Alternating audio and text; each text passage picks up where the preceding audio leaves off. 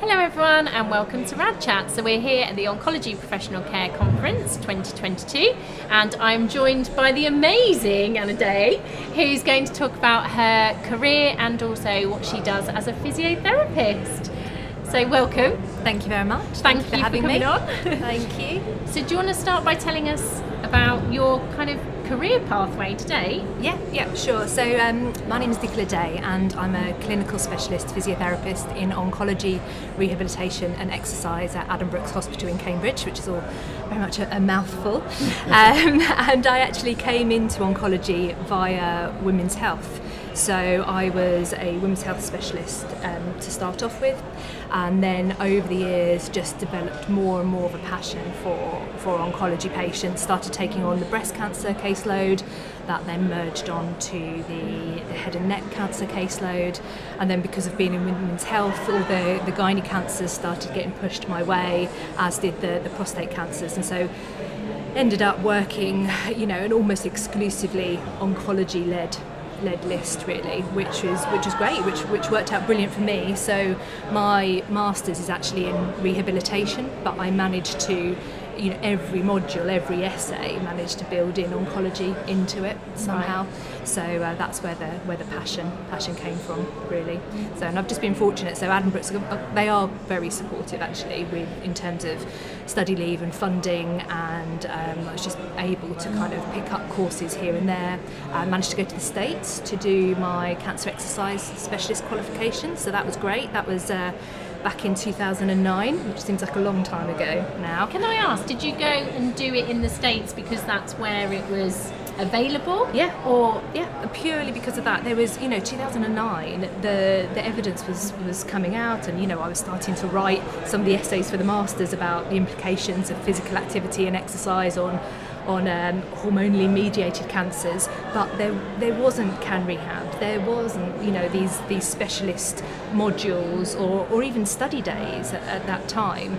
Um, and the Rocky Mountain Cancer Rehabilitation Institute, which is based at the University of Northern Colorado, that was leading in terms of um, you know pushing out a lot of the research, but it was also training up other professionals. So very heavy with exercise physiologists, physical therapists, um, other members of the MDT team, really, and um, yeah, just jumped at the chance of to be able to go to go out there, and it was a fantastic experience you know, coming back to the UK, come down with a bit of a bump because you realise that you can't put in place lots of things you've seen whilst you're out there because you know you're working in the NHS, you're not working in, in private healthcare, and you don't have those you, you know, um, resources to be able to have a physiotherapist for every single patient, to have an exercise physiologist um, with the with the patients. You know, we were talking earlier about about chemotherapy, and you know, it's fascinating out there. You got to see patients on exercise bikes whilst they were having their chemotherapy infusions.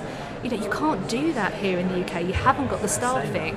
We've got an amazing person here at Oncology Professional Care, Luke yep. Grenfell Shaw, yes. who did exactly that. He, yeah I know the Royal Marsden, they have a bike. Um, I can't remember where he did his treatment, but he did his chemotherapy all on a bike yeah. just to showcase it. But the evidence there is incredible. Oh, yeah, absolutely. And that's been around for quite a long time, as you said. Yeah, it is. And you know, oh, sorry. no, I was just going to say, you know, we had an exercise bike in the chemotherapy unit with us, um, but it, you know, just gathered dust in the in the corner. You need people yeah. like Luke and um, Gemma, who's you know with the Move charity. You need people like that to be visibly seen on the bike. Yeah. You know, it's no good us healthcare professionals doing it. They, you know, other patients need to see their peers yeah. doing it, and that is that's really important. I think that you know you these cancer patients see other patients being physically active, participating in, in, in regular exercise. I think that's that's really important. Certainly. I think it's kind of that traditional viewpoint of cancer patients where, again, we talked about previous guest Stephen Tower, we talked about if you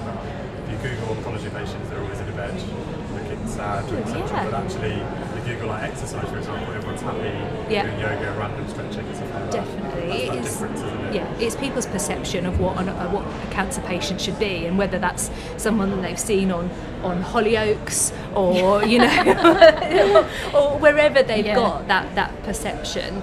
Um, you know, and unfortunately, friends and family do feed into that, and we see that a lot, time and time again. You know, the the this this idea that rest is best, that they should be taking it easy when they're on treatment, is just it, it's it's outdated. And I think you hear that from healthcare professionals. Uh, I know yeah. we've spoken about it on previous podcasts, but you will typically find that you know you, even through some of the information leaflets that patients get, if you feel tired, then rest or Yeah. you know take it easy. And we know that that isn't evidence based anymore. No. And actually, the best thing to do for fatigue. Yeah. Is exercise or physical physical activity. There is Yeah. a differentiation, isn't there? So, as a physiotherapist, can you explain when we when we kind of talk to our patients, what terminology should we be using? Because Yeah. It can get us into trouble, can't it, if we're trying to get Betty, who's 85, Yeah. to do exercise. Absolutely, and I think that's a really, you know, that can be a really daunting prospect. Um, so, you know, you do get patients who are complete exercise novices that are just, they, you know, they don't even own a pair of trainers or jogging bottoms, and so you coming in and telling them to to exercise Yeah. is just so completely foreign to them, and it, you know, they're not going to, to take that on board really. Um, certainly, when I'm talking to patients, I like to talk about trying to reduce sedentary behaviours to, Right. to start off with. So, trying to break up the time that they are sitting and they're static in, a, in, in one position, um, trying to make sure that they're moving around maybe every 40 minutes or so, and then they, they do try and do an activity for sort of at least five minutes. You know, that might be getting up and going to the toilet. Well, you know, go go and use the toilet upstairs rather Yeah. than the other one that's that's downstairs, or going making a cup of tea. But you know, whilst you're there doing some marching on the spot and doing some deep breathing, you know, even doing some pelvic floor exercises. This is my Yeah. women's health hat coming back on. Oh, I'm uh, gonna do you know, now, do yeah, any opportunity. You know, it doesn't matter, but just kind of breaking up that activity, and then you move into trying to encourage patients to be to be more physically active. And a lot of that is the the more common sense advice that you'll you'll hear from people. So you know, walking up a moving escalator or walking up the stairs rather than taking a lift or Yeah. parking that little bit further away from the hospital. I mean, you might have to anyway, and, and walking in or you know all of those kind of um, uh, you know advice is- is given, but sometimes that is still quite difficult for the for the individual. But I think if people realise that actually them being active around the house, pottering around, you know.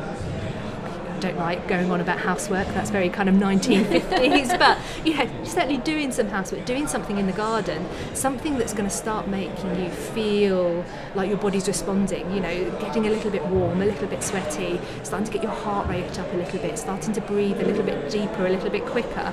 All of those activities will start to build into what's physically active and then what, what is exercise really and then we have the whole spiel about kind of moderate intensity exercise which a- again you know on a, on a one-to-one basis you can often find the, the activity that's really going to float that patient's boat if you like and try and get them get them on board. But a lot of it is, is education is you know moving away from this rest is best idea um, and telling them about these the, you know these benefits about being physically uh, physically active and participating in exercise you know changing how they feel whilst they're on treatment.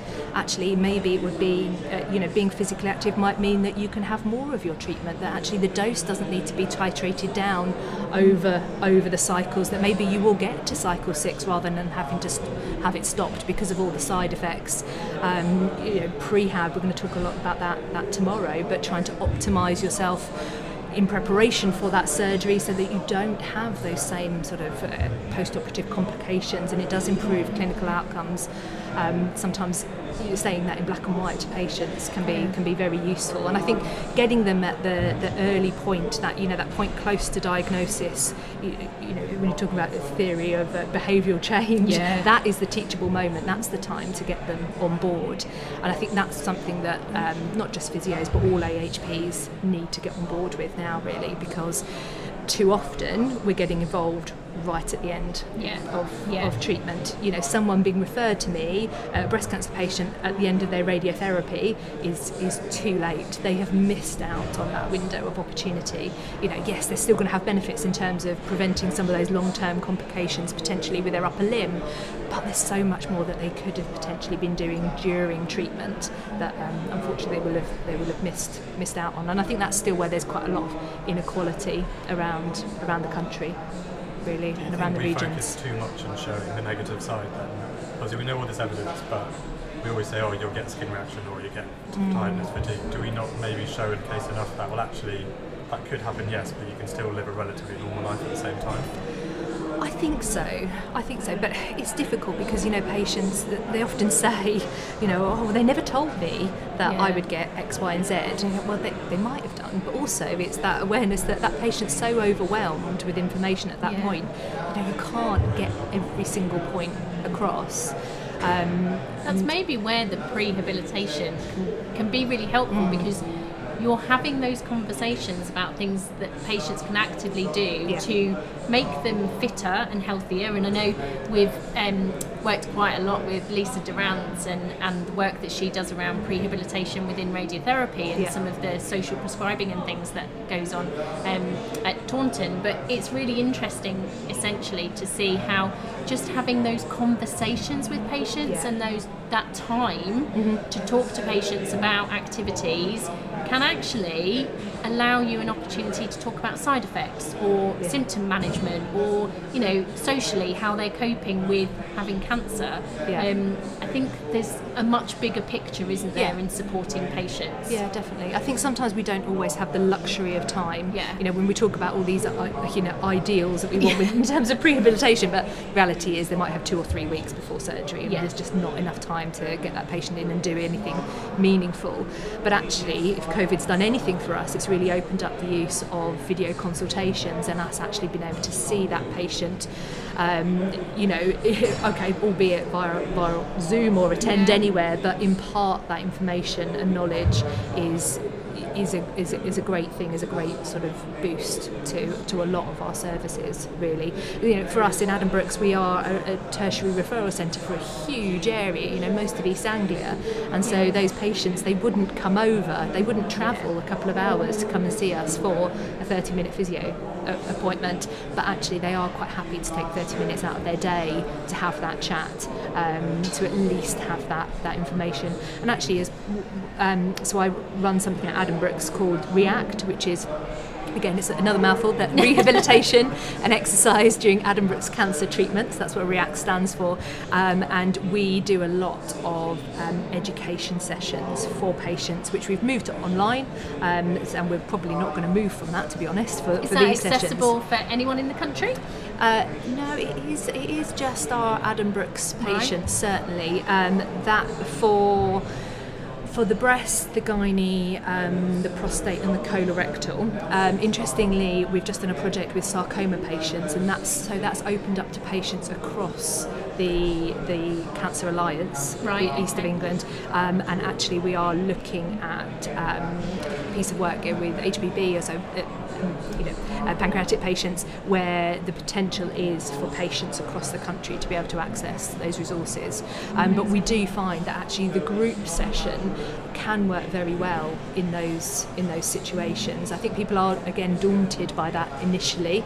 They they you know they, they really want that one-to-one interaction, but actually when they're when they're receiving that information in the group setting and they you know they can see that they're they're not the only one in that position and they can bounce off ideas from, other people that's that's really that's really useful and that's something that we've had to do because you know the numbers have been huge that have been coming through react and it was the only way that we could kind of triage and so we could see patient, patients Yeah. um, within a reasonable time frame you know it's not acceptable for patients to wait four or five months before they have any sort of input from from us. Um, but now with the you know the introduction of these classes we can get some information to them. They can have contact with us within sort of two or three weeks after referral which is which is really important. Still not quick enough for some patients.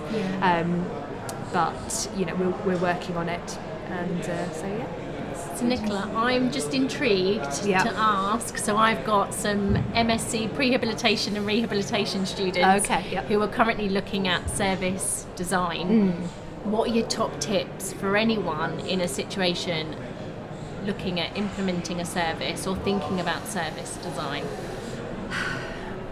that is wow. Putting you on the spot. that is We could, we could do a podcast just on that, We- couldn't we? we- No pressure, could- have no, students no, no. this for their assignment. No, that's fair enough.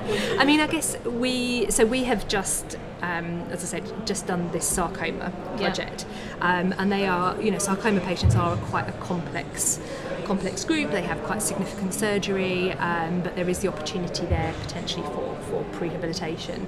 Um, but it is trying to identify those patients that will benefit, and sometimes that's quite difficult to get hold of. You know, so Right. you know, how are they going to get it? Are they going to get them? Um, are you going to rely on other people to refer those patients to you, or are you going to pick up those referrals from from the MDT lists? Yeah.